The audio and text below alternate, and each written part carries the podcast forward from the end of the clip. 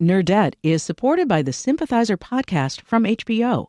Join host Philip Nguyen in conversation with the cast, crew, and author Viet Thanh Nguyen as they discuss the making of this historic HBO original limited series.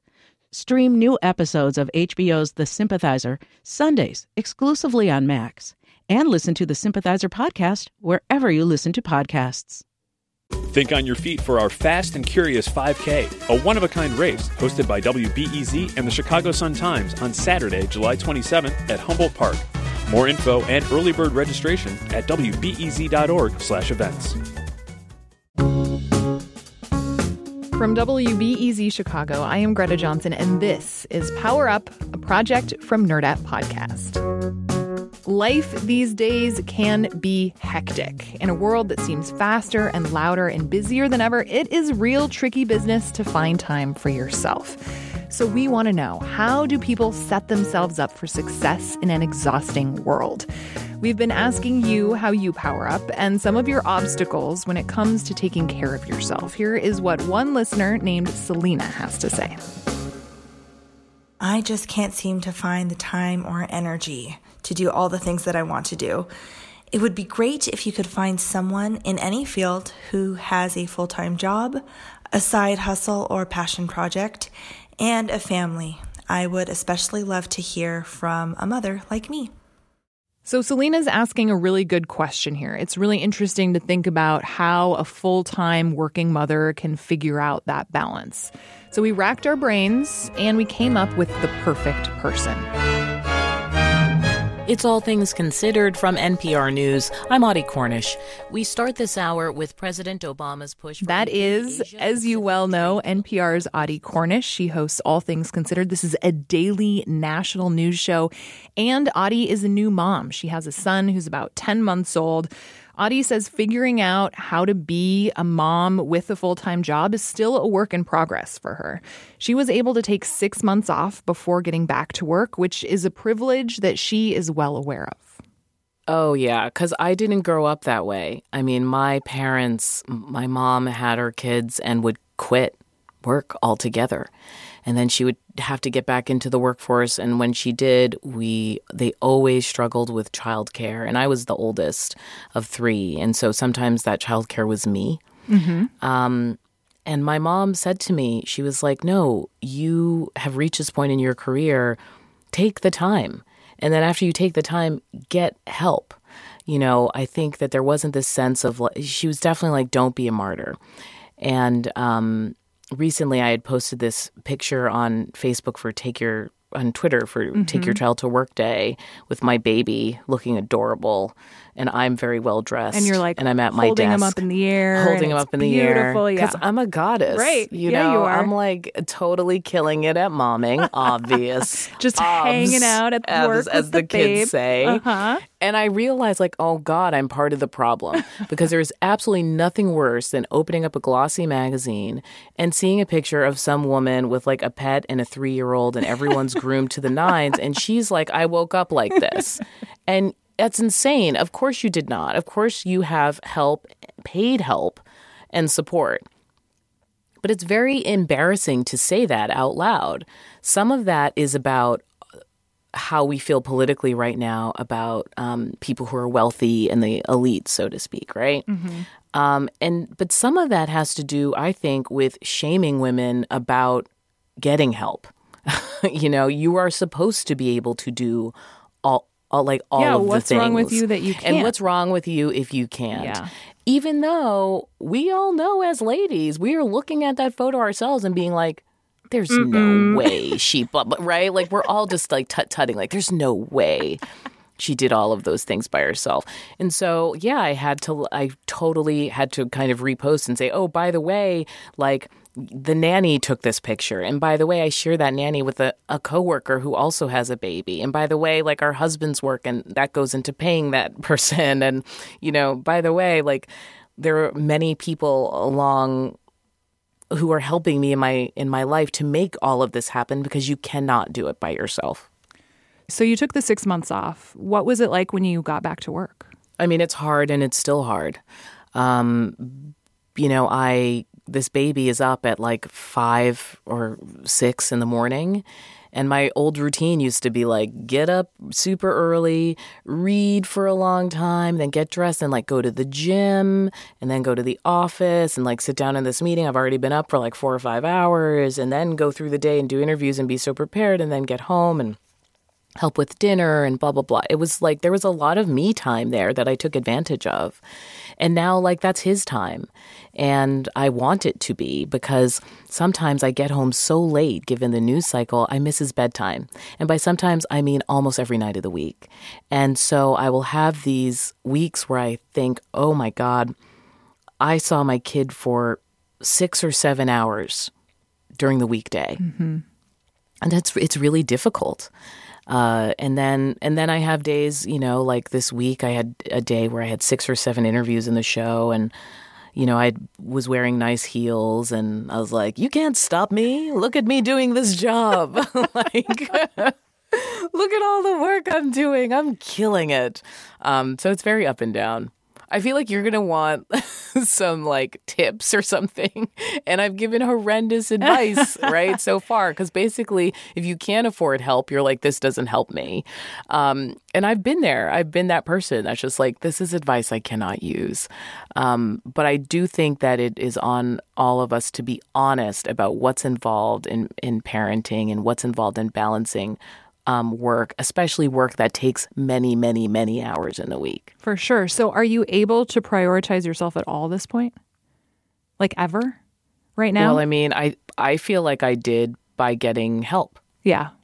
You know what I mean? Yeah. I think I could have said like, "No, I'll I'll do this and uh, every night after the show, I will somehow you know, leave immediately after, like be home for his bedtime and there'll never be traffic and somehow that'll work. Like, of course. I mean, would I like to pack a lunch every day? Yeah.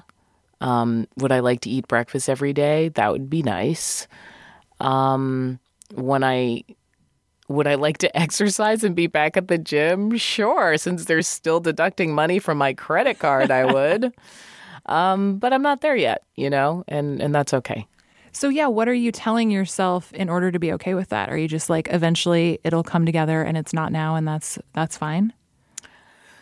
Uh, What am I telling myself? I mean, recently I've been preaching forgiveness, like forgiveness of self. Basically, like that that's okay.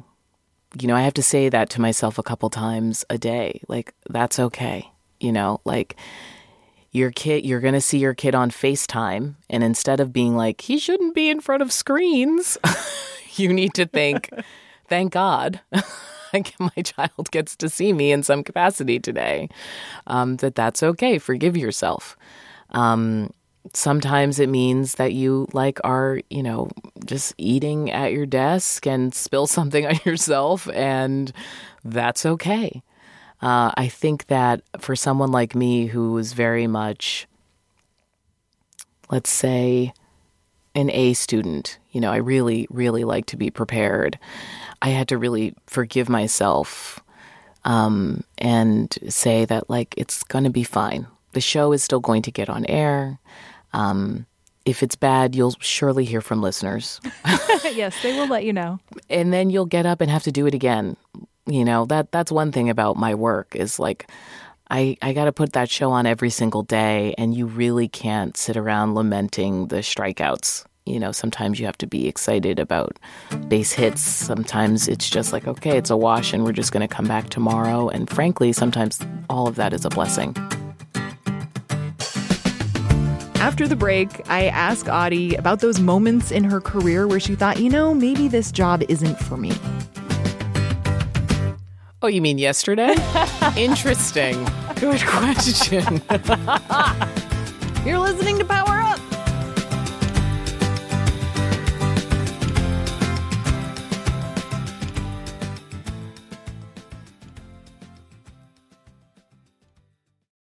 Nerdette is supported by the Sympathizer podcast from HBO.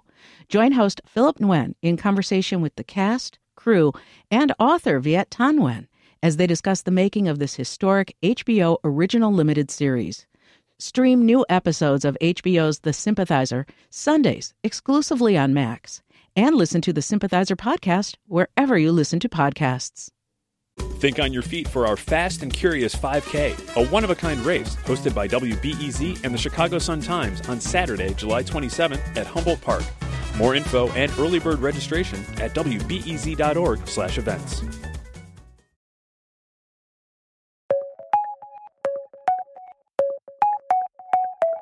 What's it like to cover the really horrible stuff? Things like school shootings or terrorism. Like, how do you prepare for interviews and talk to people affected by stuff like this and go home not being just like completely devastated?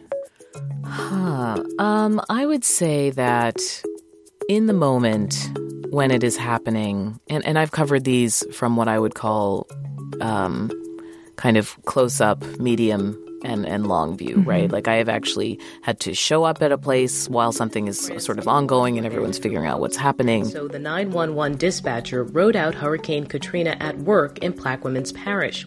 But the most and I've had to come in a few days after and cover a bunch of funerals and interview people in a community that are exhausted from the media. It's it's there constantly. And he's been particularly touched by the deaths at Sago Mine, where many of the coal workers who perished were nearing his age. And I've also been the anchor in the studio when something is happening and you're live saying to the country, this thing is happening. Mm-hmm. Um, and you're interviewing people, but you're, you're at a distance, right? Shooter at the Silicon Valley headquarters of YouTube. It's a developing story and we're still gathering more information.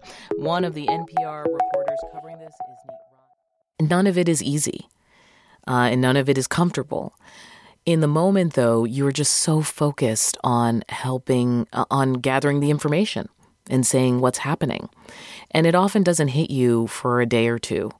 I've had that experience where it's not it's not day 1, it's not day 2, it's like day 6, you know, and I'll read one small detail um, you know, about a text message someone sent to their loved one before um, they were murdered, or uh, see a photograph, or you know, often things related to children. I think even before then, I felt this way.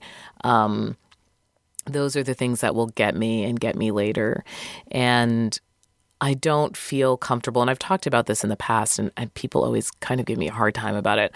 I don't feel comfortable showing a whole bunch of emotion in the moment and while I'm reporting. I just don't think that's necessary, and I don't think that's all that helpful to any of the people involved. Mm-hmm. But you do want to show empathy when you are speaking with someone and they have witnessed something awful. Um, because you're not just trying to like yank this information out of them, right? You're you're becoming part of the the ritual retelling, right. like in any culture of saying like, okay, here's what happened, and if we talk about what happened, then maybe we can talk about um, how to prevent it from happening again. Um, but I think that it's become harder for me over the years to bounce back, if that makes sense. I think I'm in my 20s, and when I think back to covering 9 11, I could just go weeks and weeks on end. And it was the same thing after Katrina. I could just do weeks and weeks and weeks, and then I'd feel it like months later. And now I'm much more inclined to let myself feel it a few days later and to just like experience that pain or experience that kind of vicarious heartache and, and then take a deep breath and, and think about how to add to the conversation.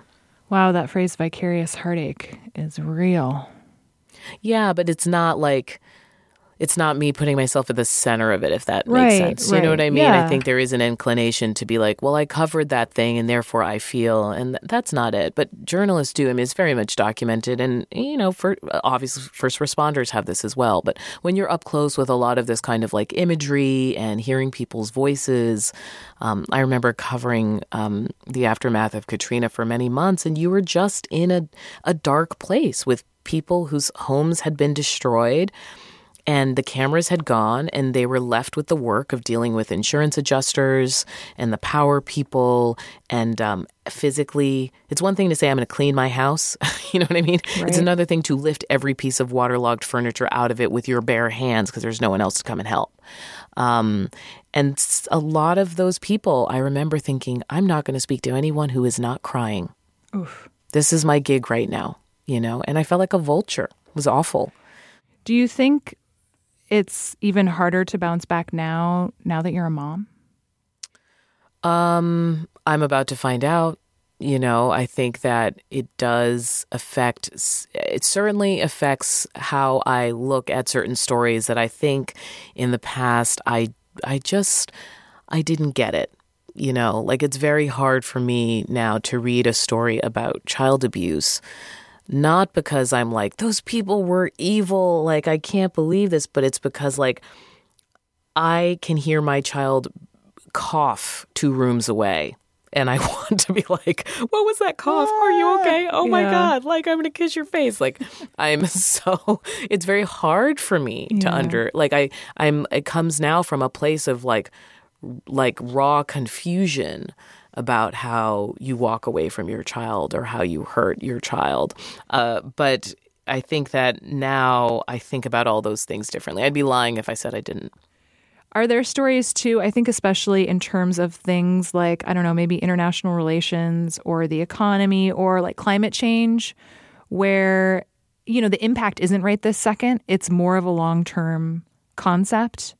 And for me, not having kids, I maybe am less impacted by stories like that than someone who all of a sudden is much more invested in what the world looks like 20 or 50 or 100 years from now. Yes, I think that's true. I mean, uh, it's no more easier for me than you to think about what happens with the polar ice caps, let's say. But I do certainly think about um, certainly politics, right? Like my child was born around the same time as the um, uh, neo nationalist white supremacist march uh, in Charlottesville. And my child is biracial. And you know, you you have that kind of moment where I'm like in the hospital with a new baby in my arms, like, what the hell was I thinking? like this doesn't seem like it's on the the up and up. We're not on the mend. Um, that kind of stuff does, uh, yeah, it's hard to to wrap your mind around what kind of future they're walking into. So there's always something difficult in the world. There's always something that's going to make you question like, uh, do I bring children into this world? But we all do. we keep doing it. you know, yeah. I feel like I should say something here like ellipses, something, something, enduring human spirit. Uh-huh, you know, like perfect. there's like movies about this. Um, so yeah, I'm one of the fools. like, My parents described having children as a leap of faith. yeah, yeah, it is. It is. But it's so worth it you know, I've definitely become one of those people that's like, it's, a, of course, because I look at him as being somebody who's going to be a part of, of shaping his own world, you know, not that he's arriving a victim of it.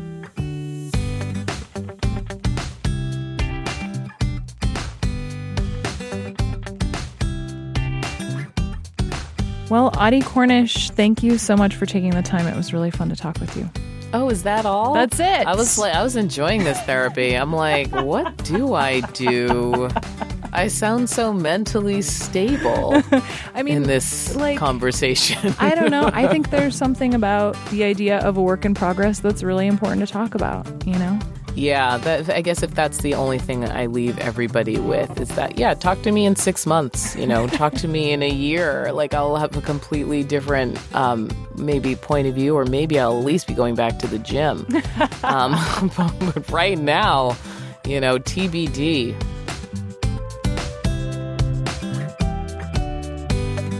We also want to hear what you have to say. Tell us how you power up, record a hot tip on your phone, or send us a question you might have about how you could be taking care of yourself better.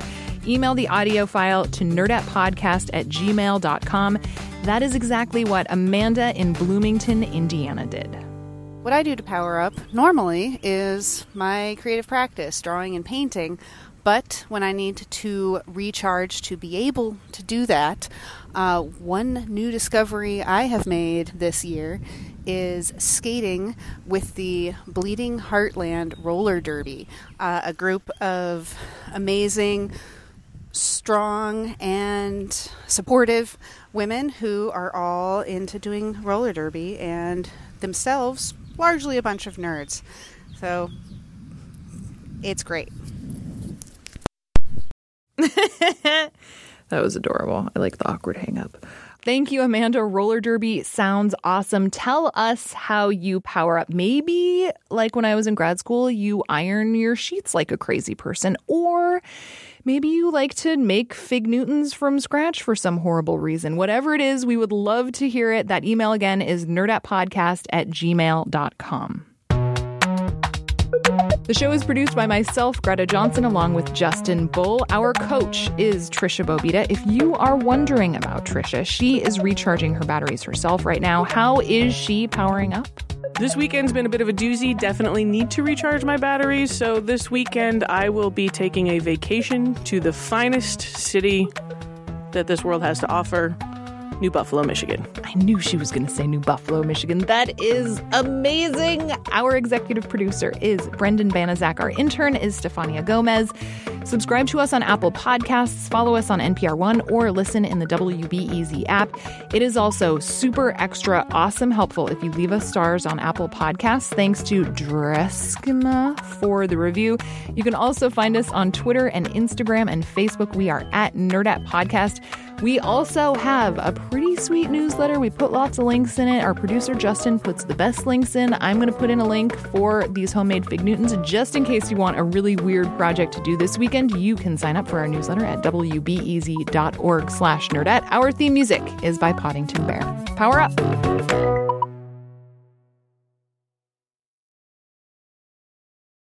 Nerdette is supported by the Sympathizer podcast from HBO. Join host Philip Nguyen in conversation with the cast, crew, and author Viet Thanh Nguyen as they discuss the making of this historic HBO original limited series. Stream new episodes of HBO's The Sympathizer Sundays exclusively on Max, and listen to the Sympathizer podcast wherever you listen to podcasts.